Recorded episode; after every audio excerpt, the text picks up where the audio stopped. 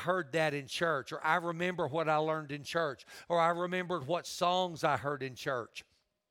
Several years ago, I read a book about people that had after, how can I say it, near death experiences. People who'd had different things happen to them and they, they went into the spirit realm. They died, but they came back. They had near death experiences. And many of those people gave testimony about how when they had that experience, they remembered songs that they had learned in Sunday school, they remembered songs they had learned in children's ministry, and their lives were impacted as children by being in church, and it impacted their lives as adults. Excuse me. Plant the seeds of righteousness in your child's life. Here's a list of things. Number one is truth. Can I just say it? The world knows nothing about truth, the culture we live in. Isn't it true? The truth changes constantly in the world, but God's word never changes. And if you'll plant the seeds of truth in your children's hearts, it'll produce righteousness. The next thing is faith. The Bible says faith comes by hearing and hearing by the Word of God. When you read the scriptures to your children, when they hear the scriptures in Ground Zero, when they hear the scripture in Power Kids, it stirs the seeds of faith in their heart. Then the next thing is love. The Bible says the love of God is shed abroad in our hearts by the power of the Holy Spirit. Listen, when you receive Jesus Christ as your Savior, you receive the love of God. And your children need to grow up in love. They need to know about love. They need to be loved. And not only are they loved by God, but they're loved by their families. And it makes all the difference in the world. I found a verse in 2 Timothy 3:15. It's not going to be on the screen because I was studying and I found this and it so ministered to me and I wanted to read it to you. Paul is talking to Timothy. Timothy is a young pastor. Listen to what he says to him. He's talking to him about his life. And that from childhood you have known the Holy Scripture, which are able to make you wise for salvation through faith in Jesus Christ. Let me read it one more time. And that from childhood you have known the Holy Scriptures. Another translation says infancy. Now, I looked up infancy, and in the dictionary, infancy is from birth to 12 months. Listen, it's never too early to bring your kids to church. It's never too early to read the Bible to them. It's never too early to tell Bible stories to your children. It's never too early to look up an app on your phone. At Power Kids, we do the YouVersion Bible app for children. It's never too soon for your children to hear the stories about David and Goliath and to hear about the lion's den and to hear about Jesus. Now, listen to what he said. From childhood, Timothy heard the scripture. Now, yesterday, Vicki and I did For Kids' Sake. The For Kids' Sake class is the class we do once a month. We've been doing it for 25 years. 25 years. Think about it. I had hair that long ago, all right? Amen. I had hair 25 years ago. And it's a class for people who live in Hale Castro and Swisher County. And sadly, they're going through a divorce. And so we did that class yesterday in Plainview. And we had a woman who is a teacher there. And I always enjoy talking to teachers because I like to know what they think and I always like to find out their opinion. And here's what this teacher told me She said, Parents send their kids to school and hope they get it. And she said, and lots of them are not getting it. And I said, okay, what so what do we need to be doing? I'm a granddad. Hey, what do we need to be doing? She said, Take a few minutes and read to your children. Take a few minutes and do numbers with your children. She said, Kids can memorize zero through a 100, and she said they can do those numbers. She said, But if you hold up a piece of paper with the number 25 on it, they can't tell you what that number is. Or if you hold up a 45 on a, a number of 45 on a piece of paper, they can't tell you what it is. She said, It's so important that the parents are engaging with their children. Now, if that's true for school, don't you think it's true spiritually?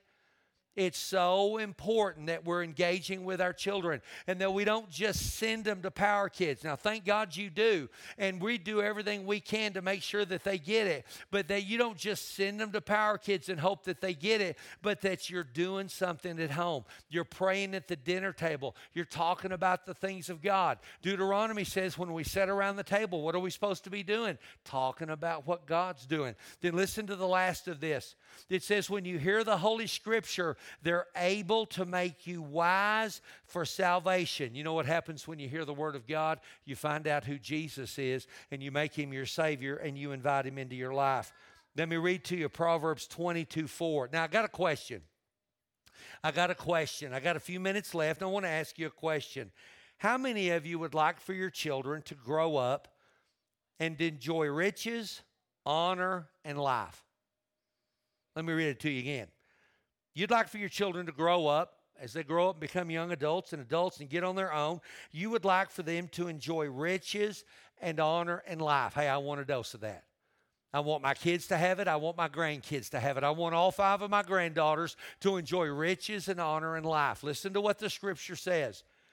By humility and fear of the Lord are riches and honor and life. You know how to make sure that your kids are successful in life? Truly successful.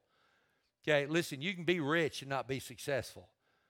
You can have a great business and not be successful. Now, I'm not picking on anybody, and, I, and I'm not saying if you have a business that you're not successful. I don't mean that. True success, and I know you know what it is. Okay, the Bible says that God will bless you and He adds no sorrow with it. All right, listen to what it says. By humility and fear of the Lord. Can I encourage you to do two things with your kids? Number one, teach them to be humble. Teach them to be humble. teach them to be humble and teach them to fear God. The Bible says that God resists the proud. See, if you teach your now, now don't misunderstand me, okay? My last name is Gray, and I, my dad's name was Gray, and I grew up in the Gray family, and we were taught our whole life water, blood's thicker than water, and if you fight one of us, you fight all of us. I was raised like that. Okay, if you punch my brother, you got to punch me too, because we're all fighting. Okay, that's just how I was raised, and I'm and I'm not against that. Now, pastor's supposed to say he's against fighting, but you know what I'm saying, right? Pastor, don't get up and say it's okay to fight, right? Because then then we'll all get in trouble. Amen. I don't mean that, but I, I understand being proud of who you are and from your family. I don't mean that. There's nothing wrong with that, but I'm talking about that kind of pride that God doesn't like. You know what I'm talking about? God's not asking you to be a rug for somebody. God's okay with you being proud of who you are.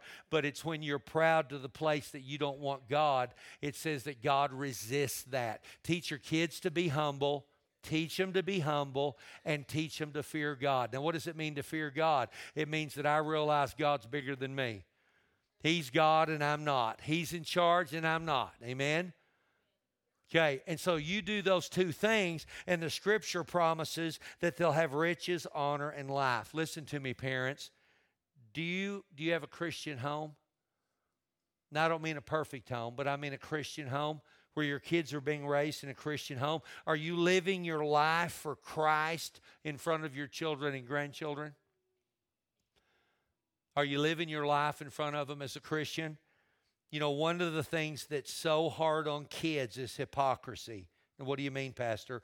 Well, if your if your Christianity is only good on Sunday, your kids are going to have a real hard time. Because see, if you live one way on Sunday and then you live a different way the rest of the week, uh, it's hard for your kids to decipher which way they're going to go. Hey, if mom and dad are different Monday through Saturday than they are on Sunday, that's called hypocrisy. Now, I'm not looking for perfection. I'm not saying that. It's not about being perfect, but it's about recognizing our Christianity is Monday through Friday, it's Saturday, and it's Sunday. We try our best to be believers every single day. And if you do that and you don't live that lifestyle where you're two different people, your kids will do much, much better. Amen? Hey, I want you to know I'm proud of you. I enjoy doing baby dedications. I enjoy uh, just, man, seeing what God's doing in young families, don't you? Amen. Why don't y'all stand up and let me pray this morning?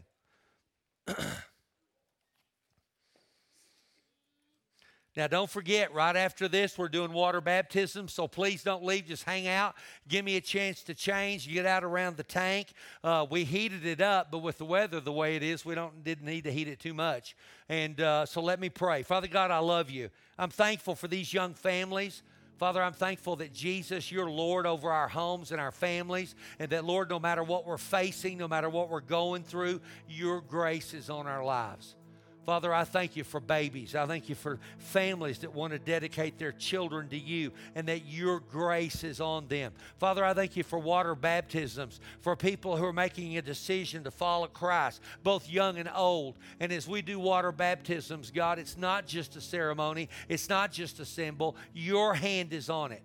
And Lord, good things are happening in our lives as we do baby dedications and water baptisms. And Father God, I'm thankful for it in Jesus' name. And everybody said, Amen. All right, if you're getting baptized, go get changed and uh, hang around for a few minutes. Let me change and we'll uh, shout for Jesus.